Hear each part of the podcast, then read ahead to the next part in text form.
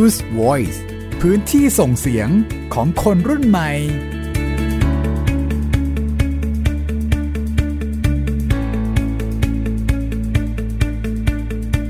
สวัสดีครับสวัสดีค่ะนี่คือ Use Voice ครับพื้นที่ส่งเสียงของคนรุ่นใหม่อยู่กับยีนทรณินเทพวงศ์ครับมิวอัยดาสนศรีค่ะเข้าสู่สัปดาห์ที่2ของเดือนมกราคมนะครับกับบรรยากาศน่ารักสดใสในวันเด็กอยากกลับไปเป็นเด็กเหลือเกินนั่นน่ะสิอยากไปเอาขนมและของรางวัล วันนี้ไทย PBS เองก็จัดกิจกรรมงานวันเด็กนะคะคุณผู้ฟังแต่ว่าตอนนี้เนี่ยน่าจะตลาดวายแล้วล่ะตลาดวายแล้วนะ เพราะว่าเราจัดกันตั้งแต่เช้าแล้วแต่ว่าคืนทุกปีจริงๆงานยิ่งใหญ่มากๆเลยอิจฉาน้องๆมากๆว่าไทย PBS แจกของเยอะมากแจกของเยอะมากและก็กิจกรรมดีๆก็เยอะค่ะคุณมาให้เด็กๆเนี่ยเขาเรียกว่าอะไรสร้างประสบการณ์ให้กับตัวเองหาแรงบันดาลใจในการที่จะดูซิว่าเอ๊ะเราเนี่ยชอบอะไรโตขึ้นอยากเป็นอะไรในอนาคตหนูน้อยนักสร้างคอนเซ็ปต์ของปีนี้อยากจะสร้างอะไรสร้างบ้านได้ไหมสร้างคอนโดก็ได้นะก็ได้นะก็โตไปก็อาจจะเรียนในสาขาวิชาที่เกี่ยวข้องแล้วก็ไปสร้างบ้านสร้างคอนโดเองจริงๆเนี่ยก่อนหน้านี้ที่สตูดิโอของเราเนี่ยก็บรรยากาศคือคลื่นมากพี่หมิวเนาะโอ้น้องๆได้มาสัมผัสอุปกรณ์ห้องส่งจริงๆเลยว่าวิทยุของเราเนี่ยหน้าตาเป็นยังไงปกติฟังแต่เสียงไงได้เห็นสถานที่จริงนะครับแต่ว่าวันนี้ครับเราก็ยังคงติดตามเรื่องราวที่น่าสนใจจากคนรุ่นใหม่อีกเช่นเคยนะครับเรื่องแรกวันนี้ครับเพิ่งผ่านไปหมาดๆประมาณ10กว่าวันเองกับนโยบายลดงดแจกถุงพลาสติกโดยเฉพาะห้างสรรพสินค้าห้างร้านต่างๆที่เขาให้ความร่วมมือกันเนาะ1 มกราคม 2563 ที่ผ่านมาวันนี้เราจะมาฟังกันนะครับว่าตอนนี้เป็นยังไงบ้าง เราจะเจาะจงพื้นที่ไปเลยที่จังหวัดพะเยาครับเพราะว่านิสิตมหาวิทยาลัยพะเยาไปติดตามสอบถามความคิดเห็นของประชาชนนะครับว่ามีความคิดเห็นอย่างไรหลังจากที่เริ่มนโยบายนี้กันครับค่ะและนอกจากนี้ก็จะพาไปติดตามเรื่องของแรงงานต่างชาติชาวกัมพูชาที่เข้ามามีบทบาทในการเป็นแรงงานให้กับประเทศไทยของเรานะคะขับเคลื่อนเศรษฐกิจของเราไปมาดูซิว่าวิถีชีวิตของเขาเป็นยังไงแล้วก็สิทธิสวัสดิการต่างๆเนี่ยเขาได้รับอย่างไรบ้างนะคะเราจะมาดูกันซิว่าภาพจำของเราที่เคยคิดว่าเขาต้องได้รับเงินน้อยกว่าเราสิทธิสวัสดิการต่างๆก็อาจจะไม่เทียบเท่ากับคนไทยเนี่ยมันเป็นอย่างนั้นไหมก็ต้องมาติดตามกันค่ะครับช่วงแรกเรามาดูเรื่องของการงดใช้ถุงพลาสติกกันนะครับพี่หมิวปรับตัวยังไงบ้างที่ผ่านมาจริงๆแล้วเนี่ยก่อนที่จะเริ่มมาตรการนี้เราก็เริ่มมีการปรับตัวกันแล้วส่วนหนึ่งนะคะเพราะว่าอย่างไปห้างร้านใหญ่ๆอย่างเงี้ยห้างสรรพสินค้าอย่างเงี้ยพี่หมิวก็ซื้อเป็นถุงแบบถุงของใหญ่ๆอ่ะถุงใส่ของใหญ่ๆเลยอ่ะเอาติดตัวไว้ตอนนี้คือติดรถไว้เลยเพราะว่าเราคิดว่าเวลาที่เราเดินทางไปไหนเราก็จะได้มีแบบเอาไว้ซื้อของเลยอันนี้คือสิ่งที่เริ่มปรับตัวนะแต่ว่าเวลาที่เราไปซื้อของอย่างตามตลาดสดหรืออะไรอย่างเงี้ยถ้าเกิดลืมเอาถุงที่ตัวเองมีไว้เนี่ยไปบางทีมันก็จำเป็นที่จะต้องเอาถุงพลาสติกรับถุงพลาสติกจากพ่อค้าแม่ค้าแต่ก็พยายามรับให้น้อยที่สุดอย่างเช่นซื้อผักถุงนึงเขาจะให้ถุงใหญ่มากแต่มันยังสามารถใส่อย่างอื่นได้อยู่เราก็แบบไม่รับค่ะเดี๋ยวใส่ไปเลยค่ะอะไรอย่างเงี้ยใช่อันนี้คือการปรับตัวของพี่หมิวนะยินเองก็เหมือนกันพี่หมิวเวลาไปตลาดเนาะคือได้ถุงมาถุงเดียวก็พยายามจะไม่อยากรับถุงมาเพิ่มแล้วก็แบบไม่เป็นไรครับใส่ถุงนี้ก็ได้ใส่ถุงนี้ก็ได้อะไรอย่างงี้มันก็คือยังไงเราก็ไปทำกับข้าวอยู่ดีอ่ะไม่เป็นไรแต่ว่าอย่างของสดมันก็ยังมีข้องดเว้นเนาะที่อาจจะต้องมีถุงแยกอะไรอย่างนี้ก็ปรับตัวกันไปช่วงแรกๆครับวันนี้ก็เลยพาไปดูว่าที่จังหวัดพะเยาเขาปรับตัวกันหรือยังเป็นยังไงกันบ้างนะครับเจนซีรีพอร์เตอร์ครับจะพาไปติดตามสถานการณ์การลดใช้ถุงพลาสติกที่พะเยานะครับที่นั่นก็ถือว่ายังมีความตื่นตัวยังไม่มากเหมือนกันนะเกี่ยวกับมาตรการนี้นะครับอย่างในห้างแล้วก็ร้านสะดวกซื้อบางแห่งเนี่ยก็ลดแล้วแหละกลุ่มวัยรุ่นก็เริ่มเลือกใช้ถุงผ้ากันแต่ว่าอีกส่วนหนึ่งล่ะในตลาดจะเป็นยังไงนะครับไปติดตามเรื่องนี้จากนิสิตสาขาการสื่อสารสื่อใหม่มหาวิทยาลัยพะเยาครับเมื่อวันที่1มกราคมพุทธศักราช2563ผู้ประกอบการรายใหญ่ห้างร้านสะดวกซื้อซุปเปอร์สโตร์เริ่มใช้มาตรการงดใช้ถุงพลาสติกโดยการลดการแจกถุงพลาสติกหูหิ้วที่ใช้ครั้งเดียวแล้วทิ้งให้แก่ลูกค้าถาวรและจะมีการรณรงค์ขยายไปยังผู้ประกอบการรายย่อยตลาดสดร้านค้าของชำและร้านต่างๆให้มีการปรับตัวและลดการใช้จนสามารถเลิกแจกถุงพลาสติกร่วมกันทั้งประเทศเพื่อให้ทันตามกำหนดในวันที่1มกราคมพุทธศักราช2564เป็นต้นไป ซึ่งในพื้นที่จังหวัดพะเยาก็มีการลดแจกถุงพลาสติกทั้งในห้างและร้านสะดวกซื้อตามมาตรการดังกล่าวแล้ว ส่วนบริเวณตลาดสดมีเจ้าหน้าที่เทศบาลมารณรงค์และประชาสัมพันธ์แจกถุงผ้าให้แก่ลูกค้าที่มาซื้อของ แต่ประชาชนบางส่วนยังไม่มีการตื่นตัว และคิดว่าเป็นเรื่องยากที่จะเลิกใช้ถุงพลาสติกในทันทีมันก็ต้องจำเป็นอยู่เนาะมันใส่อย่างทั่วไปอยู่เนี่ยมันก็ต้องลดน้อยๆหายเนี่ยเนาะต้องลดน้อยหาวเอาอย่าลดคำเดียวมันลดได้เตี่ยเนาะค่อยๆลดไปเนี่ยเนาะมันก็ถูกต้องก็เพิ่งประกาศเนาะเพิ่งกับพวกกำลังจะใช้กันเนาะก็พยายามบอกทุกวันส่วนมากก็เบี่ยงกับเด็กวัยรุ่นอะไรอย่างเงี้ยก็ไม่เอานะจะถือออกไปเลยซื้อของนิดๆหน่อยๆอย่างเงี้ยก็ไม่ใส่แต่มันยังมีปัญหาอยู่ว่าถ้าลูกค้าเขาซื้อของในร้านใช่ไหมมันเป็นชิ้นเล็กชิ้นน้อยแต่มันต้องมีถุงใส่อ่ะไม่รู้ว่าจะแก้ยังไงไอ้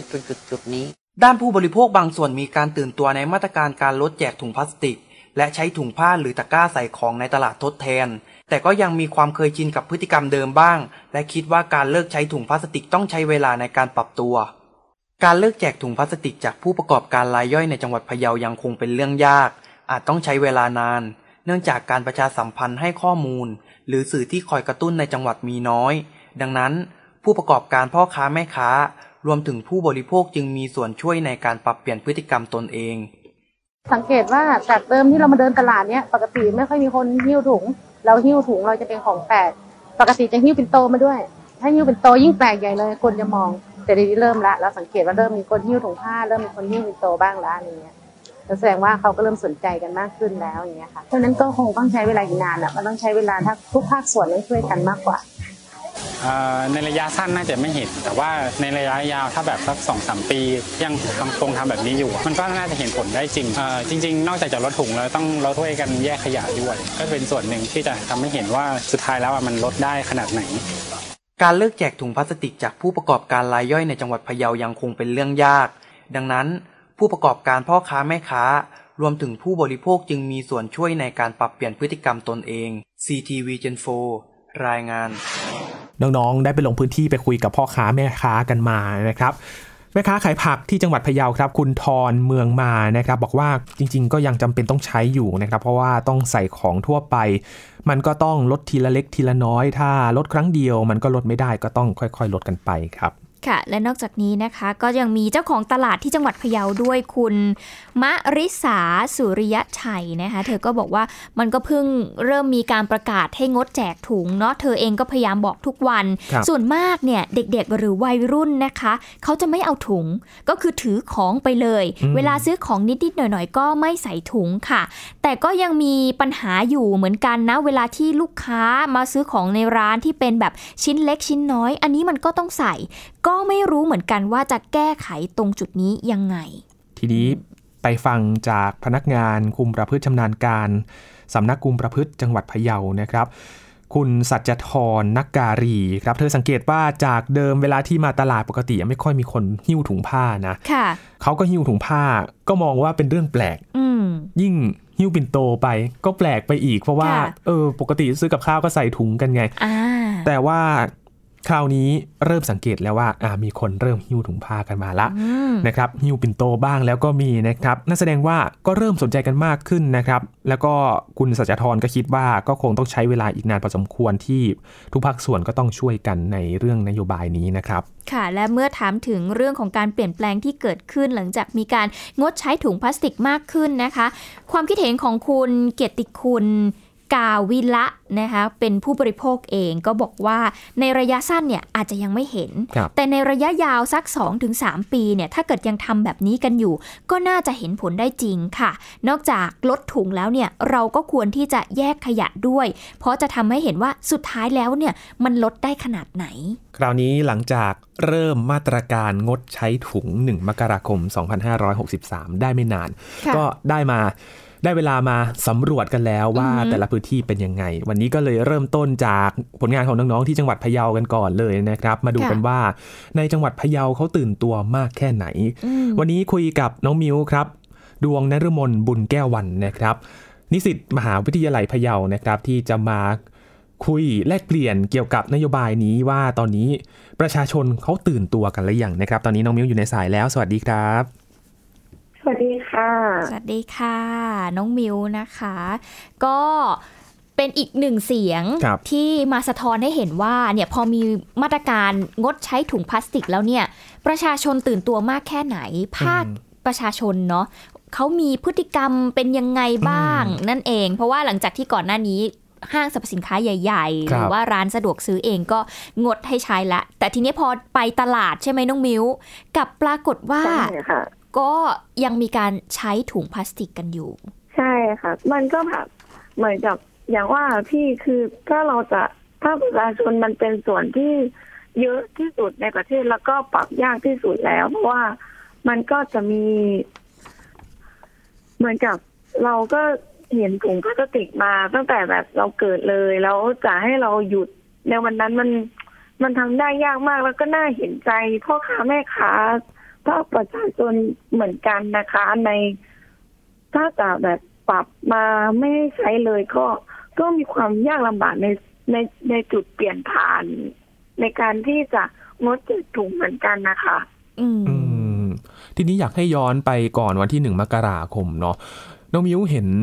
การตื่นตัวมากน้อยแค่ไหนครับหลังจากที่เขาประกาศมาละ1มกราคม63เนี่ยเขาจะงดใช้ถุงพลาสติกก่อนหน้านี้เขามีการเตรียมตัวเตรียมความพร้อมกันยังไงบ้างเห็นการประชาสัมพันธ์มากน้อยแค่ไหนครับในพื้นที่จังหวัดพะเยาค่ะในพื้นที่จังหวัดพะเยานะคะหนูอาศัยอยู่แถวๆหน้ามหาวิทยาลัยหน้ามหาวิทยาลัยเนี่ยก็จะมีการตื่นตัวขึ้นบ้างนะคะแต่ว่าไม่ได้เยอะมากค่ะแต่ในส่วนของภาคประชาชนหรือในพื้นที่ที่ห่างไกลออกไปนะคะมีการประชาสัมพันธ์ค่ะจากฝั่งของเทศบาลฝั่งของหมู่บ้านนะคะแต่ว่าก็ยังมีการตื่นตัวที่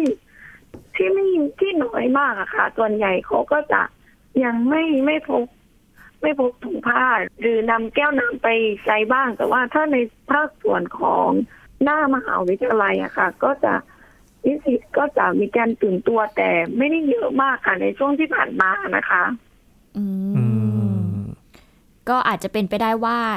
คนที่เหมือนอยากจะรณรงค์เองก็อาจจะใช้แต่ว่าคนส่วนใหญ่ก็ยังไม่ได้ใช้อยู่ใช่ค่ะอย่างเช่นแบบเหมือนกับหน่วยงานราชการนะคะถ้าเป็นหน่วยงานราชการองค์กรต่างๆเขาก็จะมีการรณรงค์อยู่ในส่วนของหน่วยงานอยู่แล้วใช่ไหมคะแต่ว่าถ้าเหมือนกับภาคประชาชนจริงๆที่เขาเป็นชาวบ้านธรรมดาเลยมันปรับตรงนี้มันปรับยากมากเลยค่ะแล้วก็แบบเหมือนกับบางคนปรับก็แบบปรับได้ไม่ 100% แต่ว่าการที่จะปรับเป็น 100% มันก็ยากเพราะว่าแบบบางครั้งมันมีความเคยชินอยู่ด้วยอะค่ะเพราะว่าบางทีเวลาที่ไปตลาดเนาะบางคนก็ไม่ได้อยากจะเอาตะกร้าไปเองหรืออย่างที่น้องมิ้วบอกแหละว่ามันคือความเคยชินบางทีไปซื้อของเล็กๆน้อยๆก็ไม่ได้แบบตั้งใจจะเตรียมแบบถุงผ้าหรืออะไรไปอย่างเงี้ยมันก็เลยอาจจะยังทำให้แบบพฤติกรรมมันยังไม่เปลี่ยนเนาะทีนี้น้องมิ้วได้ไปคุยกับพ่อค้าแม่ค้าด้วยเนาะที่ตลาดนะครับอยากให้เล่าถึงความคิดเห็นของพ่อค้าแม่ค้าที่น้องมิ้วได้ไปคุยกันอย่างแม่ค้าขายผักที่นำเสนอในรายงานความคิดเห็นของเขาก็คือว่ายังจำเป็นต้องใช้อยู่แล้วก็ต้องใช้ใส่ของทั่วไปแล้วก็มันอาจจะต้องใช้เวลาก็คือค่อยๆลดทีละเล็กทีละน้อยทีนี้มีประเด็นเพิ่มเติมจากแม่ค้าที่ตลาดไหมครับน้องมิวที่พูดถึงประเด็นนี้ประเด็นเพิ่มเติมนะคะเขาบอกว่าส่วนใหญ่พ่อค้าแม่ค้ายินดีที่จะลดถุงพลาสติกนะคะแล้วก็ยินดีที่จะถึงขั้นไม่จ่ายเลยแต่ส่วนใหญ่ต้องดูที่ผู้บริโภคค่ะเพราะว่าผู้บริโภคเป็นส่วนสำคัญส่วนหนึ่งเหมือนกันแล้วก็พ่อค้าแม่ค้าก็เป็นส่วนสำคัญส่วนหนึ่งเหมือนกันมันอย่างละ50-50อะค่ะพี่เหมือนกับพ่อค้าแม่ค้าบางคนเขาก็บอกว่าเขายินดีที่จะไม่แจกถุงเลยถ้าผู้บริโภคนำถุงผ้าไปหรือว่าภาชนะใส่ไปแต่ว่าในเมื่อผู้บริโภคไม่ได้นำไปเขาก็ต้องมีการยังให้ถุงพลาสติกอยู่เพราะว่ามันก็ถ้าเขาไม่ให้เขาลูกค้าก็ไม่สามารถมีอะไร ห่อกลับไปบ้านได้อะไรประมาณนี้ค่ะแล้วก็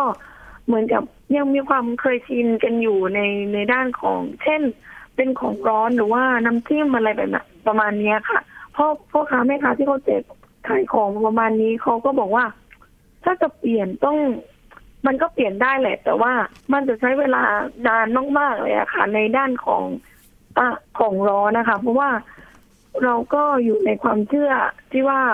ใส่ถุงแกงหรือใส่อะไรมันน่าจะมันสะอาดกว่ามันปลอดภัยกว่าแล้วก็การพกภาชนะใส่ของไปเองมันยังทำได้ยากและยังไม่สะดวกพ่อค้าแม่ค้าเขาบอกว่าอาจจะใช้เวลาสัก5 ปีหรือเกือบ10 ปีเลยมั้งในด้านของภาชนะใส่ของร้อนนะคะแต่ประเด็นนี้น่าสนใจเหมือนกันนะพี่หมิวก็คือว่าอย่างแกงอย่างกับข้าวร้อนๆเนี่ยมันจะมีการอนุโลมได้หรือไม่เนาะอันนี้ประเด็นนี้เราก็ยังไม่ทราบความชัดเจนว่าอย่างที่การรณรงค์งดใช้ถุงก็คือเป็นถุงหิ้วถุงพลาสติกที่เป็นถุงหิ้วแต่ว่าที่ใส่กับข้าวอะไรอย่างนี้เนี่ยจะสามารถใส่ได้ไหม อันนี้ก็ต้องดูเป็นเคส by เคสไปเนาะเพราะว่าบางทีเนี่ยเรื่องนี้มันก็เป็นเรื่องที่เรามันต้องหาวิธีอ่ะเพราะว่าไปตลาดบางทีเราก็อาจจะไม่ได้สะดวกที่จะพกปิ่นโตไปบางทีไปซื้อกับข้าวหลายอย่างอะไรอย่างเงี้ยเนาะก็อาจจะต้องทำให้บางทีเนี่ยมันอาจจะไม่ได้แบบปลอดพลาสติกไป 100% ซะทีเดียวเนาะมันอาจจะต้องค่อยๆปรับไปอย่างที่ผู้บริโภคหรือว่าพ่อค้าแม่ค้าพูดไว้นะคะอีกประเด็นหนึ่งที่น้องมิ้วทำให้เราเห็นเนาะตอนแรกเนี่ยเราเข้าใจว่าปัญหาเนี่ยอยู่ที่พ่อค้าแม่ค้าที่แจกถุงเองแต่จริงๆแล้วเนี่ยพอมาดูจริงๆมันก็คือความต้องการของผู้บริโภคด้วยเหมือนกันใช่ไหมคะน้องมิ้วเพราะว่าถ้าเราไม่ได้อยากได้เองตั้งแต่แรกอะคือสุดท้ายแล้วมันก็เริ่มที่ตัวของผู้บริโภคเองว่าคุณจะเตรียมความพร้อมไปมากน้อยแค่ไหนเพราะว่าแม่ค้าเนี่ยโอเคเขาไม่ซีเรียสเลยที่จะแบบแจกถุงถ้าเกิดคุณมีถุงผ้ามีตะกร้ามาก็เอาแค่ผักเอาแค่ปลาของเราไปก็ได้เนาะสุดท้ายแล้วก็คือกลับมาที่ผู้บริโภคอยู่ดีใช่ไหมคะน้องมิวใช่ค่ะในส่วนของผู้บริโภคมีความสำคัญมากๆเลยนะคะในการที่จะปรับเปลี่ยนพฤติกรรมของตัวเองอย่างเช่นหนูอะค่ะไปซื้อของอย่างเช่นมะลาอะไรอย่างเงี้ยค่ะแล้วหนูถ้ามันใกล้ๆหนูจะเริ่มพกภาชนะใส่ไปเงี้ยค่ะเขามีความเต็มใจแล้วก็มีความพอใจแบบมีความสุขกับเราไปด้วยในการที่เราไม่ใช้ถุงพลาสติกหรือว่านำของไปใช้เองแบบเขาก็จะแบบดีเหมือนกันนะแบบมีรอยยิ้มกลับมาพูดคุยกับเราแบบเป็นกันเองมากๆแล้วก็ส่วนใหญ่ก็จะเป็นอย่างนี้หนูคิดว่าฝั่งส่วนของผู้บริโภคอะค่ะมีความสำคัญมากๆในการที่จะปรับเปลี่ยนพฤติกรรมของตัวเองค่ะทีเนี้ยประเด็นน่ะก็คือว่าผู้บริโภคจะปรับพฤติกรรมยังไงเพราะว่านี่ก็ไม่ใช่เพิ่งจะมาเริ่มรณรงค์ให้งดใช้ถุงพลาสติกเนาะแล้วก็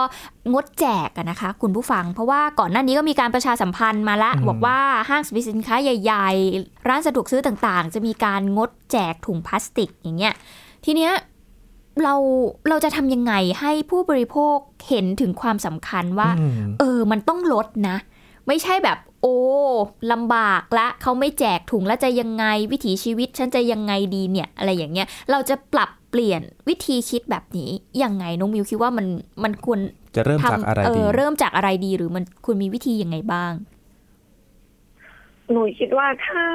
กระตุ้นแค่ฝั่งของผู้บริโภคใช่ไหมคะหนูว่าอาจจะยังไม่ได้ 100% ขนาดนั้นเพราะด้วยความที่เราเกิดมาก็มีถุงพลาสติกอยู่แล้วค่ะพี่แล้วก็อีกอย่างหนึ่งก็คือมันเป็นความเคยชินมากๆแล้วก็แบบเหมือนกับถุงผ้าค่ะบางครั้งเราไม่ได้พกไปในทุกสถานการณ์เราไม่ได้มีติดกระเป๋าไว้เลยหนูคิดว่ามันจะต้องเกิดจากภาคส่วนของรัฐบาลเองด้วยที่จะต้องหาจุดตรงกลางนะคะแล้วก็พ่อค้าแม่ค้าค่ะที่จะช่วยลดเองด้วยอาจจะแบบอะไรที่เป็นเล็กๆน้อยๆอย่างเช่นที่จะเห็นใช่ไหมคะถ้าเราไปซื้อผักถ้าเรามีผักหลายๆชนิดบางครั้งพ่อค้าแม่ค้าก็จะแยกถุงให้เราเลยบางครั้งเราอาจจะรวมถุงหรือรวมอยู่ในถุงของสิ่งของที่เขา ใช้มาแล้วแต่ว่าอาจจะยังแบบมีพื้นที่ว่างเหลืออยู่อะไรประมาณนี้ค่ะก็อาจจะต้องแบบปรับไปด้วยแต่ว่ามันก็ต้องดูที่ผู้บริโภคด้วยบางครั้งผู้บริโภคอาจจะมีความคิดที่ยังไม่ได้เข้าใจถึงว่าเราจะต้องช่วยลดแล้วนะหนูว่าจะต้องมีการทำความเข้าใจใหม่ระหว่างผู้บริโภคแล้วก็พ่อค้าแม่ค้าภาคส่วนของรัฐอาจจะต้องให้ความรู้กับภาคประชาชนเยอะกว่านี้ค่ะเช่นประชาชนที่อยู่ในชุมชนจริงๆพื้นที่จริงๆที่บางครั้งอย่างเช่นภาคเหนือค่ะเขาก็จะมีหมู่บ้านที่เข้าถึงไม่ได้ลำบากอะไรแต่ว่าในด้านของความรู้ในด้านของภาคส่วนที่จะให้ข้อมูลข่าวสาร information กับเขาจริงๆบางครั้งอาจจะยังไม่ค่อยมีภาคส่วนไหนที่จะไปให้ข้อมูลข่าวสารกับเขามีแต่โทรทัศน์ซึ่งบางครั้งการให้ข้อมูลข่าวสารผ่านโทรทัศน์มันก็โอเคค่ะแต่ว่าบางครั้งอาจจะทำให้ประชาชนรู้สึกว่ามันยังห่างไกลกับตัวเขาอยู่ก็เป็นเรื่องของในพื้นที่เป็นนอกกรุงเทพพะเยาอะไรอย่างเงี้ยค่ะยังไม่เข้าใกล้ถึงตัวเองมากสักเท่าไหร่แต่ว่าถ้าหากมีการรณรงค์จากภาคส่วนหมู่บ้านที่ใกล้ๆจริงๆลดจากข้างในหมู่บ้านก่อนจริงๆหนูว่าอาจจะทำได้ดีกว่าด้วยอะค่ะกับการที่ตอนนี้ก็เป็นมาตรการระดับประเทศก่อนแต่ว่าถ้าเราเจาะไปถึงแบบชุมชนภาคส่วนของชุมชนช่วยกันจริงๆหนูว่าอาจจะทำได้มีความเข้าใจระหว่างประชาชนมากยิ่งขึ้นอะค่ะพี่นี่เป็นจุดเริ่มต้นที่เป็นความคิดเห็นของน้องมิวนะว่าควรจะเริ่มไปตรงกลางแล้วก็หาจุดร่วมกันที่จะหาทางที่จะช่วยกันลดพลาสติกได้ทีนี้อยากจะถามความเห็นของน้องมิวหน่อยว่าการที่ทางรัฐบาลออกนโยบายลดพลาสติกจริงๆแล้วนโยบายนี้เนี่ยมันดีหรือยังหรือว่าช่วยรักษาสิ่งแวดล้อมได้จริงหรือครับหนูคิดว่าช่วยได้ค่ะพี่เป็นมาตรการที่ดีและมีความสำคัญมากๆในตอนนี้นะคะก็คือเราต้องช่วยกันเริ่มดูแลสิ่งแวดล้อมหรือช่วยลดอะไรบางอย่างก็อย่างว่าค่ะพี่ประเทศไทยนะคะเป็นประเทศที่ผลิตหูหิ้วอันดับต้นๆของโลกแล้วอย่างน้อยต่อให้เราลดได้ไม่เยอะมากแต่มันก็ดีกว่าที่เราไม่ลดเลยและก็เพิ่มขยะให้กับประเทศของเรานะคะไอ้หนูว่าส่วนตรงนี้ดีมากๆเลยแต่ว่าบางครั้งมันอาจจะเร็วเกินไปในด้านของการปรับตัวของผู้บริโภคเองแล้วก็พ่อค้าแม่ค้าเองบางคนเหมือนกับหนูไปพูดคุยกับประชาชนนะคะบางคนเขาก็บอกว่าเพราะชุมชนมารณรงค์ก็ได้รู้แล้วก็เริ่มปรับตัวอะไรประมาณนี้แต่หนูว่ามาตรการนี้บางครั้งอาจจะรวดเร็วเกินไปในภาคส่วนของประชาชนนะคะก็คือฝั่งห้างร้านอ่ะเขาก็สามารถปรับได้ส่วนใหญ่เขาก็ปรับได้แล้วก็การซื้อของในร้านก็สามารถใส่ตะกร้าได้แล้วก็ไปที่รูทของตัวเองมันดูยังง่ายกว่าการที่เราใช้ชีวิตประจำวันที่เราไปซื้อของตามร้านขายของชำหรือตลาดสดแล้วเราไม่ใช้ถุงพลาสติกเลยในส่วนตรงนี้หนูว่ามันต้องใช้เวลานานมากๆในการปรับตัวแต่ว่าเราก็ต้องช่วยกันลดแล้วอะค่ะพี่เพราะว่าในด้านของปัญหาทั้งขยะในด้านของปัญหาสิ่งแวดล้อมเราได้รับผลกระทบจากมันเยอะมากๆแล้วก็อีกอย่างก็คือสัตว์น้ำนะคะจากที่หนูไปลงพื้นที่สำรวจไม่ใช่แค่ในตัวเมืองจังหวัดพะเยาหรือว่าในตัวเมืองที่มันมีการเดินทางหรือมีชุมชนเยอะนะคะแต่ว่าในพื้นที่ของชุมชนเองก็มีปัญหาด้านสิ่งแวดล้อมหรือด้านของน้ำเน่าเสียแล้วก็ถุงพลาสติกลอยอยู่ในน้ำเหมือนกันค่ะก็คือมันโดนผลกระทบตั้งแต่ภาคส่วนของชุมชนแล้วก็ ไต่ขึ้นมาในระดับที่สูงขึ้นนะคะก็ถือว่าเป็นเรื่องที่ดีที่เราได้เห็นนโยบายที่อย่างน้อยก็ขับเคลื่อนการลดใช้พลาสติกออกมาเนาะทีนี้น้องมิวอยู่ที่มหาวิทยาลัยพะเยาสอบถามในมหาวิทยาลัยกันก่อนตอนนี้มีการขับเคลื่อนกันยังไงบ้างครับในการงดใช้พลาสติกในด้านของมหาวิทยาลัยพะเยาแล้วก็หน้ามหาวิทยาลัยพะเยานะคะจะเห็นได้ว่ามีการลดทั้งการใช้ถุงพลาสติกหมูหิ้วนะคะแล้วก็ตลอดไปจนถึงการไม่ใช้กล่องโฟมค่ะจะมีแค่บางร้านเท่านั้นจริงๆในการที่ยังใช้กล่องโฟมอยู่ส่วนอื่นแล้วเขาจะใช้กล่องชานอ้อย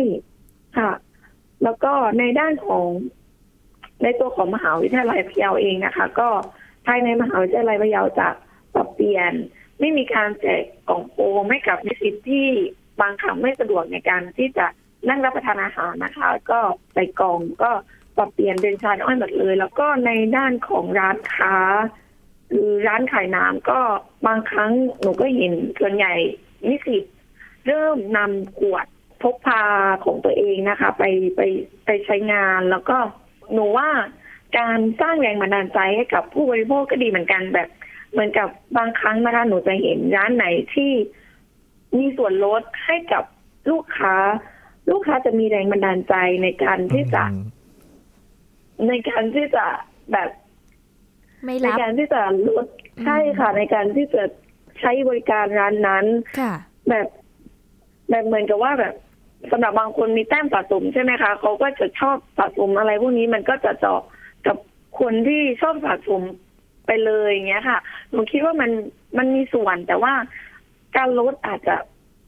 มีส่วนแต่ว่าไม่ได้มากแต่หนูว่าการรณรงค์หรือการชักชวนของคนใกล้ๆตัวค่ะ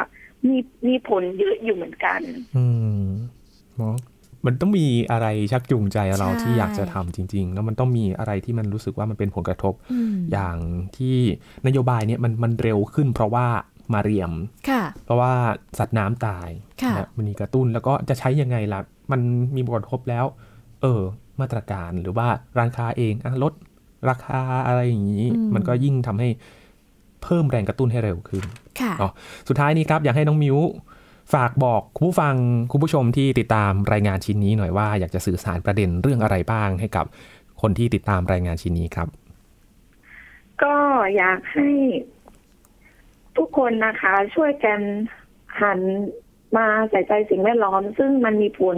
กระทบต่อบ้านเราเยอะมากๆเลยค่ะเพราะว่าในปีที่ผ่านมามันมีการสูญเสียแล้วก็มีปรากฏการณ์หรือการเสียชีวิตของสัตว์น้ำคนหรือต่างๆทะเลได้รับความเสียหายจากพลาสติกเยอะมากแล้วก็ภาพรวมของโลกหรือบริบทของประเทศเพื่อนบ้านต่างๆก็ได้รับผลกระทบเยอะเหมือนกันอีกอย่างเราไม่ควรมองว่าเรื่องนี้เป็นเรื่องไกลตัวแล้วหนูก็อยากให้ทุกคนนะคะช่วยกันเริ่มจากตัวเราก่อนค่ะในการที่จะปรับเปลี่ยนพฤติกรรมบางครั้งอาจจะทำได้ไม่หมดเหมือนกับหนูบางครั้งก็ลืมเหมือนกันมันลืมกันได้หมดทุกคนแต่อยากให้ทุกคนช่วยพยายามปรับเปลี่ยนพฤติกรรมแล้วก็เพราะว่าถ้าหากเราไม่ต้องการตั้งแต่แรกมันจะได้เป็นเรื่องที่สบายใจทั้งสองฝ่ายแล้วก็อีกอย่างหนึ่งมันก็น่าจะเป็นไปได้ยากในการที่จะต้องหาจุดกึ่งกลางจริงๆระหว่างรัฐบาลหรือภาคแม่ค้าประชาชนเพราะว่าฝั่งของแม่ค้าประชาชนเขาก็น่าเห็นใจเหมือนกันในด้านของการที่มีมาตรการออกมาแต่ไม่มีจุดกึ่งกลางให้เขาก็เลยยังจะต้องจ่ายถุงพลาสติกอยู่ทั้งที่มันก็เป็นเรื่องที่เขาก็ไม่ได้อยากจ่ายแล้วแต่ว่าในด้านของความเป็นจริงในเมื่อไม่มีถุงผ้าจากลูกค้าเขาก็ยังจะต้องจ่ายอยู่หนูว่าตรงนี้มันเป็นเรื่องยากที่คนไทยจะต้องคิดต่อค่ะว่าเราควรที่จะมีนวัตกรรมหรือผลิตอะไรหรือควรลดหย่อนอะไรหรือจะทำยังไงให้ภาคประชาชนรับรู้และทำตามนโยบายมากยิ่งขึ้นเพื่อจะ เป็นเป้าหมายสูงสุดในการลดเพราะยังไงตามที่ร่างกันไว้ก็ปีหน้าภาคประชาชนหรือส่วนของร้านตลาดร้านขายของชำจะต้องลดแล้วจริงๆจะทำยังไงให้มันมีตรงกลางตรงนี้ที่มันจะเป็นไปได้มากที่สุดอะค่ะส่วนนี้ก็คือยากที่สุดเหมือนกันค่ะนี่ก็เป็นอีกหนึ่งมุมมองหนึ่งเนาะที่สะท้อนมาจากการที่น้องมิ้วทีมงานได้ไปติดตามพ่อค้าแม่ค้าประชาชนในจังหวัดพะเยานะครับวันนี้ขอบคุณน้องมิ้วมากๆเลยนะครับที่มาบอกเล่าเรื่องราวการงดใช้ถุงพลาสติกที่จังหวัดพะเยานะครับขอบคุณมากค่ะสวัสดีครับค่ะสวัสดีค่ะน้องมิวนะครับดวงนฤมลบุญแก้ววรรณนะครับนิสิตมหาวิทยาลัยพะเยาก็ได้มาบอกเล่าเรื่องราวของการงดใช้ถุงที่จังหวัดพะเยาว่าเป็นยังไงบ้างอย่างที่น้องมิวบอกไปแล้วก็ย้ำกับคุณผู้ฟังอีกครั้งหนึ่งว่า2563เนี่ย1มกราคมที่ผ่านมาจริงๆเริ่มที่ร้านค้าก่อนแต่ว่าในตลาดนัดตามตลาดสดทั่วไปเนี่ย1มกราคม2564ก็คืออีกประมาณ1ปีที่จะลดจริงๆแต่เวลา1ปีต่อจากนี้เนี่ยก็เป็นความกังวลที่สะท้อนออกมาจากการที่น้องมิวไปพูดคุยว่าเราจะงดแล้ว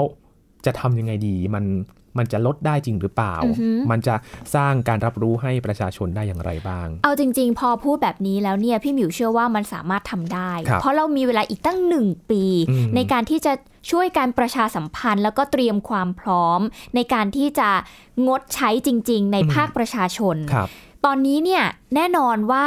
ในภาคประชาชนเราเนี่ยนะคะผู้บริโภคทั่วไปเนี่ย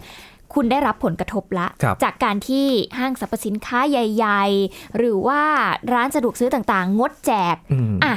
ตอนนี้เริ่มรู้แล้วว่าต่อไปจะไปไหนมาไหนเนี่ยต้องมีถุงผ้าหรือว่าถุงที่เป็นของตัวเองเนี่ยไปซื้อของแล้วนะซึ่งในระยะเวลาอีก1ปีเนี่ยนะคะที่จะมีการงดใช้ถุงพลาสติกจริงๆในตลาดสดตลาดนัดต่างๆหรือภาคประชาชนเนี่ยพี่หมิวเชื่อว่าทำได้เพราะตอนนี้ประชาชนเริ่มรู้แล้วก็เริ่มพกถุงไปแล้วนะเริ่มนู่นนั่นนี่แล้วเชื่อว่าในอีก1ปีข้างหน้าทำได้แน่นอนค่ะก็ต้องรอดูนะครับแล้วก็ต้องค่อยๆปรับจริงๆแล้วพอไปซื้อของร้านขายของชำทั่วไปนี่จริงๆก็เริ่มมีแล้วนะพี่หมิวบางร้านเนี่ยอย่างที่ยินพักอยู่เนี่ยก็เริ่มแล้วว่างดแจกถุงแล้วอย่างนี้จริงๆแล้วเขาก็เริ่มที่จะปรับตัวกันละก่อนปี2564เริ่มกันก่อนเลยนะครับทีนี้มีคำถามที่ค้างกันในตอนที่คุยกับน้องมิวว่าแล้วถุงใส่แกงถุงที่มันต้องห่ออาหารเนี่ยต่างๆจะงดหรือเปล่าก็มีคำตอบจากทางกระทรวงทรัพยากรธรรมชาติและสิ่งแวดล้อมนะครับก็คือว่ามันเป็น4ชนิดพลาสติกเนี่ยที่ได้รับการผ่อนผันอยู่ก็คืออาหารที่ต้องอุ่นร้อนอาหารเปียกเนี่ยไม่ว่าจะเป็นเนื้อสัตว์ผลไม้เนี่ยก็ยังสามารถใส่ถุงร้อนอยู่พลาสติกหุ้มอาหารหรือว่าของแช่แข็งเนี่ยซึ่งมันเป็นเรื่องของความสะอาดด้วยอันนี้ก็ยังผ่อนผันได้อยู่ค่ะก็ถือว่าเป็นสินค้าจำเป็นเนาะที่จะต้องมีเอาไว้ใช้นั่นเองนะคะก็พยายามลดให้มากที่สุดเท่าที่จะมากได้แหละแล้วก็ถุงหูหิ้วเนี่ยถือว่าเป็นพลาสติกสิ้นเปลืองมากๆแล้วก็เรียกว่าใช้เยอะมากๆจริงๆในบรรดาแบบพลาสติกต่างๆเลยก็ว่าได้เนาะเพราะมันอยู่ในวิถีชีวิตเราตลอดเวลาใช่แบบโหได้มากเป็นกอบเป็นกำเลยนะอย่างน้อยวันหนึ่งเราก็ต้องใช้ถุงพลาสติกสัก1ถุงแหละโดยเฉลี่ยใช่ไหมคุณ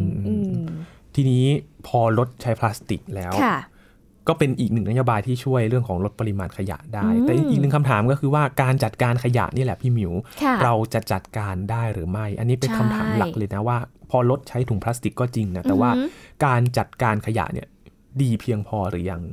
ที่จะช่วยทำให้ปริมาณขยะมันลดลงแล้วก็ใช้ประโยชน์หรือว่าเอาทรัพยากรเนี่ยไปใช้ประโยชน์ให้เกิดประโยชน์สูงสุดก็ต้องมาติดตามกันละค่ะแต่ว่าในส่วนต่างๆหรือภาคเอกชนภาคประชาชนเองก็พยายามตื่นตัวเรื่องของขยะมากขึ้นเนาะครับค่ะทีนี้ไปติดตามเรื่องราวทางฝั่งอีสานเนาะเรื่องราวของแรงงานข้ามชาติที่มาทำงานในบ้านเรานะครับเราเนี่ย อาจจะคุ้นเคยเนาะกับการที่เห็นแรงงานเพื่อนบ้านเนี่ยเข้ามาทำงานในบ้านเราเนี่ยเยอะเวลาที่แบบไปกินข้าวหรือว่าไปห้างร้านต่างๆก็อาจจะมีให้เห็นอยู่เรื่อยๆนะคะแล้วก็ที่จังหวัดสุรินทร์เองเนี่ยเป็นจังหวัดที่เรียกได้ว่าอยู่ติดกับกัมพูชาเลยซึ่งแน่นอนว่าการที่จะมีแรงงานข้ามชาติชาวกัมพูชาเข้ามาทำงานที่เนี่ยมากก็ไม่แปลกเพราะว่ามันอยู่ใกล้กันนั่นเองนะคะวันนี้ค่ะเจนซีรีพอร์เตอร์จะพาเราไปติดตามแรงงานต่างชาติชาวกัมพูชาที่เข้ามาทำงานในตลาดสดใจกลางเมืองจังหวัดสุรินทร์ค่ะพวกเขาอยู่ร่วมกันอย่างไรบนความแตกต่างทางด้านภาษาเชื้อชาตินะคะแล้วก็สิทธิต่างๆในฐานะลูกจ้างของเขาจะเป็นอย่างไรไปติดตามเรื่องนี้กันกับนักศึกษามหาวิทยาลัยราชภัฏสุรินทร์ค่ะตั้งแต่เวลา 3:00 น.เป็นต้นไปที่ตลาดสดใจกลางเมืองจังหวัดสุรินทร์จะวุ่นวายไปด้วยผู้คนที่หลั่งไหลกันเข้ามาซื้อสินค้าทางการเกษตรที่นี่จำนวนมากภาพที่คุ้นตาของผู้คนในตลาดแห่งนี้คือภาพคนเข็นผักที่ส่วนใหญ่ถูกทำหน้าที่โดยลูกจ้างชาวกัมพูชาเนื่องจากจังหวัดสุรินทร์อยู่ติดกับประเทศกัมพูชาจึงมีเพื่อนบ้านเข้ามาทำงานเป็นจำนวนมากอายุ28ปีแล้วค่ะมาจากกัมพูชาค่ะที่บ้านไม่มีงานทำค่ะก็ทำนาอย่างเดียวค่ะก็เลยไม่ได้เรียนแล้วก็ขึ้นมาทำงานมาหาเงินค่ะอยากได้เงินอยากเก็บเงินอยากทำงานเก็บเงินเขาก็มากันก็ตอนแรกก็มีคนเข้าไปพามาค่ะ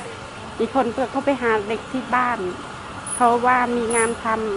ำมีลูกอยากมีร้านอยากไปทำงานไหมอย่างเงี้ยเขาไปพามาค่ะเขาก็เอาค่าที่พาเรามานะเขาเอาคนละพันค่ะเอาเรามาทำงานที่เมืองไทย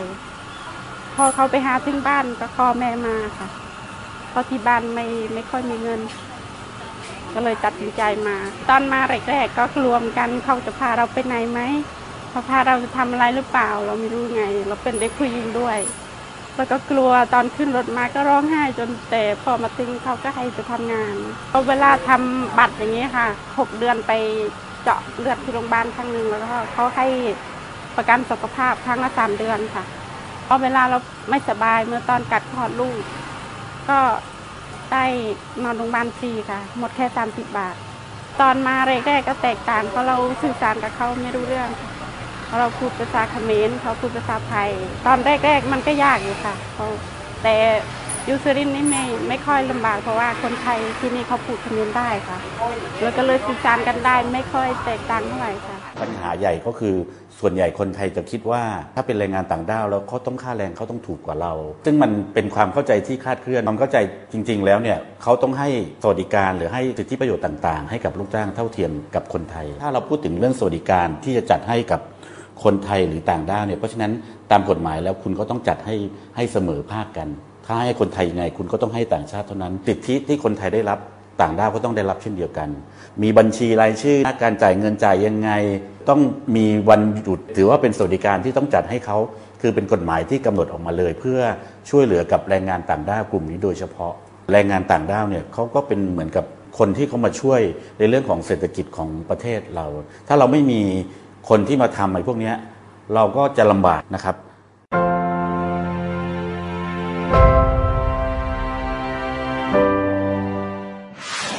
จากการที่เราได้ฟังเรื่องราวของแรงงานข้ามชาตินะคะคุณผู้ฟังหนึ่งในแหล่งข่าวของน้องนะคะก็คือคุณสกัดลินลูกจ้างชาวกัมพูชาค่ะเธอบอกว่าเธออายุ28ปีเป็นชาวกัมพูชาอยู่บ้านไม่มีงานทำนาอย่างเดียวนะคะไม่ได้เรียนอยากทำงานเก็บเงินก็เลยมาทำงานที่ไทยตอนแรกเนี่ยมีคนพามาโดยไปหาที่บ้านเลยแล้วก็ถามว่ามีงานให้ทำมีลูกหลานที่อยากทำงานไหมซึ่งต้องจ่ายเงินเขาคนละ 1,000 บาทนะคะโดยพามาทำงานที่เมืองไทยเธอก็เลยขอแม่มาซึ่งตอนแรกเนี่ยเธอรู้สึกกลัวค่ะเพราะว่าเธอเองก็เป็นเด็กผู้หญิงเนาะตอนขึ้นรถมาเนี่ยก็ร้องไห้นะเพราะรู้สึกกลัวแต่พอมาถึงเขาก็ให้ไปทำงานเลยมาแรกๆเนี่ยเธอก็รู้สึกว่าแตกต่างเพราะว่าเหมือนคุยกับคนไม่รู้เรื่องต่างคนต่างภาษาใช่แต่ว่าเธอก็บอกนะว่าอยู่สุรินทร์เนี่ยไม่ค่อยลำบากค่ะเพราะว่าคนไทยที่เนี่ยเขาก็พูดภาษาเขมรได้ก็เลยสื่อสารกันได้นั่นเองนะคะนอกจากนี้พอพูดถึงเรื่องสิทธิต่างๆที่เธอได้รับนะคะเธอก็บอกว่าเธอได้รับ ประกันสุขภาพครั้งละ3เดือนเวลาไม่สบายหรือว่าคลอดลูกเนี่ยก็ได้นอนโรงพยาบาลฟรีค่ะจ่ายแค่30 บาทเท่านั้นทีนี้มาติดตามเรื่องของสิทธิแรงงานหรือว่าเรื่องที่แรงงานสถานการณ์เนี่ยเกิดขึ้นจากสวัสดิการและคุ้มครองแรงงานนะครับคุณชัยวัฒน์สอนมณีครับเขาบอกว่าปัญหาใหญ่ก็คือคนไทยคิดว่าถ้าเป็นแรงงานต่างด้าวเนี่ยค่าแรงจะต้องถูกกว่าเราซึ่งเป็นความเข้าใจที่คลาดเคลื่อนนะครับจริงๆแล้วต้องให้สวัสดิการและสิทธิประโยชน์ต่างๆเท่าเทียมกับคนไทยซึ่งตามกฎหมายก็ต้องจัดให้เสมอภาคกันนะครับแรงงานต่างด้าวก็เหมือนเป็นคนที่มาช่วยเรื่องเศรษฐกิจของประเทศถ้าไม่มีคนมาทำงานเหล่านี้ก็จำลำบากจากรายงานของนักศึกษามหาวิทยาลัยราชภัฏสุรินทร์นะคะก็จะทำให้เราเห็นถึงวิถีชีวิตของแรงงานข้ามชาติที่จังหวัดสุรินทร์นะคะคุณผู้ฟังว่าเขาเนี่ยมีวิถีชีวิตเป็นยังไงมีความเป็นไปเป็นมายังไงรวมไปถึงสิทธิต่างๆที่ควรจะได้รับเนาะก็ถือว่าเป็นเรื่องที่เขาก็ได้เราก็ได้เนาะมันเป็นเรื่องของเศรษฐกิจประเทศเหมือนกันที่กลุ่มแรงงานต่างชาติเนี่ยเข้ามาทำงานในประเทศไทยเราก็ได้แรงงานมาเป็นตัวช่วยในการขับเคลื่อนเศรษฐกิจจริงๆเรื่องนี้นี่ก็มีมานานแล้วนะที่แรงงานข้ามชาติมาทำงานในบ้านเราก็เป็นการขับเคลื่อนเศรษฐกิจและยิ่งเปิดประชาคมอาเซียนอีกก็ยิ่งทำให้ประเทศเพื่อนบ้านได้เข้ามาในทำงานประเทศไทยเนี่ยมันก็ยิ่งเปิดกว้างมากขึ้นนะครับแต่ว่าเราก็มาดูกันว่ามีข้ออะไรที่เราควรทราบบ้างเกี่ยวกับประเด็นนี้ใช่แล้วค่ะวันนี้เราก็เลยจะพูดคุยกับน้องที่ลงพื้นที่ไปนะคะแล้วก็นำเสนอประเด็นนี้นั่นก็คือน้องเกดค่ะนางสาวประยาเจตนากูลนะคะเป็นน้องนักศึกษาจากมหาวิทยาลัยราชภัฏสุรินทร์ตอนนี้อยู่ในสายกับเราแล้วสวัสดีค่ะสวัสดีครับสวัสดีค่ะน้องเกดนะคะก่อนอื่นพี่หมิวถามเลยน้องเกดนี่คือเป็นคนจังหวัดสุรินทร์ด้วยไหมคะหรือว่าอยู่เป็นต่างจังหวัดอยู่ต่างจังหวัดค่ะเป็นคนกรุงเทพเป็นคนกรุงเทพมหานครแต่ว่าไปเรียนต่อที่มหาวิทยาลัยราชภัฏสุรินทร์เหรอคะใช่ค่ะตอนนี้เราอยู่ปีไหนแล้วเรียนอยู่ชั้นปีอะไรแล้วคะปี 2ค่ะปี 2แล้วเป็นยังไงบ้างจากการได้ไปสัมผัสวิถีชีวิตของคนที่จังหวัดสุรินทร์เราเห็นอะไรบ้างเราเห็นวัฒนธรรมที่แตกต่างออกไปค่ะไม่เหมือนกับที่กรุงเทพเป็นยังไงบ้างคะเล่าให้เราฟังได้ไหมก็อาจจะเป็นภาษาการก็จะมีแบบภาษาเขมรเข้ามาภาษาสวยแล้วก็จะมีลาวเข้ามาค่ะจะมี3ภาษาส่วนใหญ่ก็เป็นเรื่องของวิถีชีวิตวัฒนธรรมเนาะที่เราได้เห็นถึงความแตกต่างทีนี้เรามาพูดคุยกันถึงประเด็นที่น้องได้สื่อสารกันเข้ามานะคะจังหวัดสุรินทร์เองอย่างที่น้องได้สื่อสารไปบอกว่าสุรินทร์เนี่ยก็อยู่ใกล้กับกัมพูชาทำให้มีแรงงานข้ามชาติชาวกัมพูชาเข้ามาทำงานที่นี่เยอะเหมือนกันใช่ไหมคะใช่ค่ะก็ใช่เลยค่ะจากการที่เราได้ไปใช้ชีวิตอยู่ที่นั่นเราเห็นกลุ่มคนที่เป็นแรงงานข้ามชาติแบบนี้เยอะไหมคะเยอะค่ะเยอะมากเลยด้วยอ้าวเหรอเมื่อเทียบกับคนไทยแล้วเนี่ยคือแบบเกือบเทียบเท่ากันไหมคะหรือว่าก็ยังคนไทยก็ยังเยอะกว่าอยู่ก็เท่ากันเลยค่ะเราก็ทำงานร่วมกันแล้วก็ความสามารถก็พอๆกับคนไทยเลยค่ะนะคะทีนี้ถามน้องเกดว่าทำไมเราถึงได้สนใจลงไปทำประเด็นเรื่องของแรงงานต่างชาติที่จังหวัดสุรินทร์คือเรามองเห็นถึงความแตกต่างของเขาก็คือการใช้ชีวิตของเขาแตกต่างแน่นอนแล้วก็การพูดการใช้ภาษาของเขาแตกต่างจากเราเราก็เลยแบบอยากยกประเด็นเรื่องนี้มาเพราะว่าปัจจุบันเนี่ยคนต่างชาติเนี่ยเข้ามาทำงานในบ้านเราเยอะค่ะก็เลยอยากยกประเด็นนี้ขึ้นแล้วจากการลงพื้นที่เราเห็นอะไรบ้างคะจากประเด็นที่เราอยากจะรู้อยากจะถามพวกเขาก็เห็นเยอะเลยค่ะปกติสิทธิของเขาก็ไม่เท่ากับคนไทยก็การใช้ชีวิตของเขาก็ใช้ชีวิตเหมือนคนไทยเลยค่ะไม่ได้แตกต่างอะไรกับแรงงานไทยเท่าไหร่ค่ะก็คือทำงานเหมือนกันได้รับสิทธิเท่าเทียมกันเลยใช่ไหมคะใช่ค่ะคนส่วนใหญ่ที่เขาเข้ามาทำงานที่ไทยเนี่ยเขาทำอะไรบ้างคะน้องที่เห็นในสุรินทร์นะคะก็อาจจะเข้ามาใช้แรงงานก็ขนผักขนขายของในไทยบ้างแล้วก็ขนผักส่ง ของบ้างแล้วก็มาทำงานในร้านค้าค่ะพวกค้าส่งพวกแบบพวกขายของอะไรอย่างเงี้ยค่ะอืมเรื่อยเลยและจากการที่ได้ไปคุยกับแรงงานข้ามชาติที่มาทำงานในประเทศไทยเนาะจากแรงงานเนี่ยเราก็ได้ทราบกันมาส่วนหนึ่งแล้วแหละอยากจะให้น้องเกดได้เล่าให้ฟังอีกครั้งหนึ่งว่าทำไมเขาถึงข้ามฝั่งมาทำงานในประเทศไทยครับตอนที่สัมภาษณ์นะคะเขาบอกว่าคือเขาทำงานที่ด้านเขาอ่ะเขาค่าเงินของเขามันน้อยเขาก็เลยอยากจะให้แบบครอบครัวสบายก็เลยแบบยอมมาทำงานที่เมืองไทยค่ะเพื่อที่จะได้เงินเยอะๆเก็บเงินเยอะๆไปให้ครอบครัวเขาสร้างบ้านแบบสร้างบ้านแล้วก็เหมือนทำงานเก็บเงินให้ครอบครัวค่ะก็คือส่วนใหญ่ก็คือเข้ามาทำงานเพื่อที่จะหาเงินกลับไปที่บ้านเนาะคนส่วนใหญ่ก็จะเป็นแบบนั้นนะคะทีนี้จากรายงานเนี่ยเราก็จะเห็นแล้วล่ะว่าวิถีชีวิตหรือว่าความเป็นไปเป็นมาของแรงงานข้ามชาติเนาะอย่างเคสที่น้องไปสัมภาษณ์มาเนี่ยเขาเป็นยังไงทีนี้อยากจะสอบถามว่าอย่างที่คุณชัยวัฒน์นะคะสิทธิ์สวัสดิการและคุ้มครองแรงงานเนี่ยเขาได้บอกเอาไว้ว่าส่วนใหญ่เนี่ยปัญหาใหญ่ของคนไทยคือเขามักจะคิดว่าคนที่เป็นแรงงานข้ามชาติเข้ามาทำงานในไทยเนี่ยต้องให้ค่าแรงน้อยกว่า อันเนี้ยอยากจะให้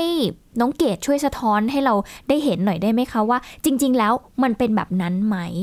จริงๆเนี่ยมันเป็นความคิดที่ผิดเหมือนที่เขาพูดนั่นแหละค่ะแต่ความคิดที่จริงก็คือเขาได้ค่าแรงเท่ากับเราเลยค่ะก็คือได้ค่าแรงเท่าขั้นต่ำเท่ากับเราเลยได้เท่าเลยใช่ไหมอันนี้คือจากการที่เราไปสอบถามคนที่เป็นแรงงานข้ามชาติเองด้วยใช่ไหมคะใช่ค่ะก็สอบถามทั้งแรงงานแล้วก็นายจ้างค่ะเขาก็บอกว่าให้เท่ากับคนไทยเลยเอาเป็นอยู่ก็ดูแลเหมือนเคสที่หนูไปสัมภาษณ์อย่างนี้เขาก็มีที่อยู่ให้แบบมีที่อยู่ให้มีข้าวให้อย่างเงี้ยค่ะก็เรียกได้ว่าก็ดูแลนายจ้างเองก็ดูแลแรงงานเป็นอย่างดีด้วยใช่ไหมคะนอกจากแบบได้เงินเดือนแล้วใช่ค่ะเขาก็ดูแลกันทีนี้พอพูดถึงเรื่องตัวเงินแล้วเนาะเราก็อยากรู้ว่าสิทธิสวัสดิการต่างๆล่ะแรงงานเขาได้รับยังไงบ้างนะคะสวัสดิการที่หนูไปสัมภาษณ์ก็จะมีเข้าโรงพยาบาลพี่เขาเหมือนมาอยู่เมืองไทยแล้วเขาตั้งท้องอะค่ะค่ะแล้วก็ไปทำข้อที่โรงพยาบาลศิริเขาก็เสียตังค์แค่30 บาทเหมือนคนไทยมีบัตร30 บาทอะค่ะโอ้โหนี่ใช้สิทธิ์แบบเหมือนเกือบจะเหมือนกันกับคนไทยเลยเนาะสิทธิสวัสดิการ30 บาทรักษาทุกโรคใช่ค่ะต่อเรื่องจากปัญหาที่อยู่เขาก็มีให้แต่ว่าเขาเลือกที่จะอยู่กับนายจ้างแต่ว่าอันนี้ถามน้องเกดแล้วกันเนาะว่าสิทธิแล้วก็สวัสดิการต่างๆที่แรงงานที่เขาเข้ามาทำงานในไทยเนี่ยต้องเป็นแรงงานที่ถูกกฎหมายใช่ไหมคะใช่ค่ะถ้าเขาจะได้สิทธิคือเขาต้องเป็นแรงงานที่ถูกกฎหมายค่ะของรัฐอันนี้ก็คือสำคัญนะคะคุณผู้ฟังถ้าอยากทำให้ได้รับสิทธิ์เป็นอย่างดีเนี่ยก็ต้องมาแบบถูกกฎหมายเหมือนกันเนาะปกติก็จะมีการแจ้งสิทธิ์เนาะที่นายจ้างจะต้องไปทุกปีเนาะที่จะต้องแจ้งว่ามีแรงงานข้ามชาติมาทำงานด้วยในครอบครองเนี่ยมีใครบ้างแล้วก็จะได้รับสิทธิ์ตามที่ได้รับความคุ้มครองอยู่ในประเทศเราถามน้องเกดต่อค่ะว่าเรามีความคิดเห็นยังไงเกี่ยวกับเรื่องของแรงงานต่างชาติที่เขาเข้ามาทำงานในไทยของเราบ้างก็อยากให้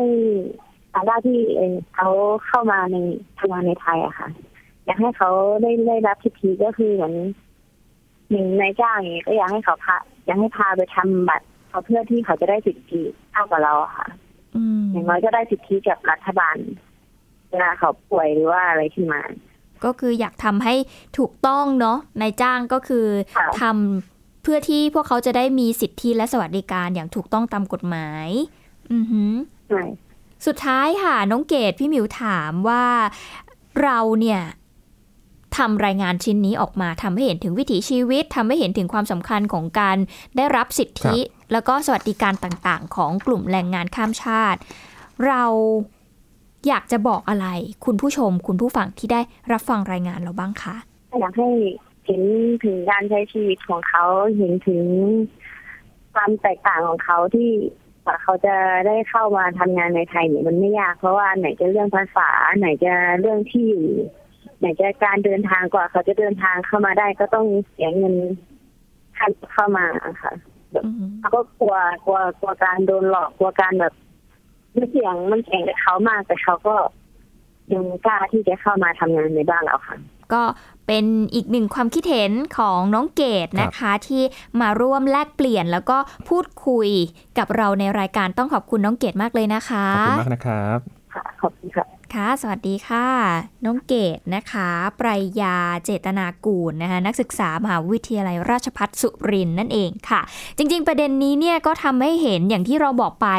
วิถีชีวิตของแรงงานที่เข้ามาทำงานโอ้โหกว่าจะมาได้เนี่ยแน่นอนว่าเขาก็อยากจะมีชีวิตที่ดีขึ้นนั่นแหละเขาถึงแบบมาทำงานที่บ้านเราเนาะในขณะที่เดินทางจากบ้านมาถึงที่เมืองไทยก็ต้องผ่านความกลัวของตัวเองเหมือนกันเราก็จะเห็นข่าวที่ไม่ค่อยจะดีสักเท่าไหร่มีมาบ้างให้ได้เห็นเนาะว่าแบบการที่ไปทำงานที่ต่างประเทศต้องเจออะไรอาจจะถูกหลอกบ้างอาจจะอย่างงู้นอย่างงี้บ้างแต่เธอก็เลือกที่จะเข้ามาแต่เป็นเรื่องที่เข้าใจเลยนะว่าจริงๆแล้วเขาไม่ต้อง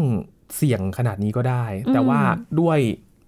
วิถีชีวิตหรือว่าความจำเป็นเนี่ยต้องเข้ามาแล้วการที่เข้ามาเนี่ยเขาก็อยากจะได้ความคุ้มครองได้เรื่องของสิทธิหรือว่า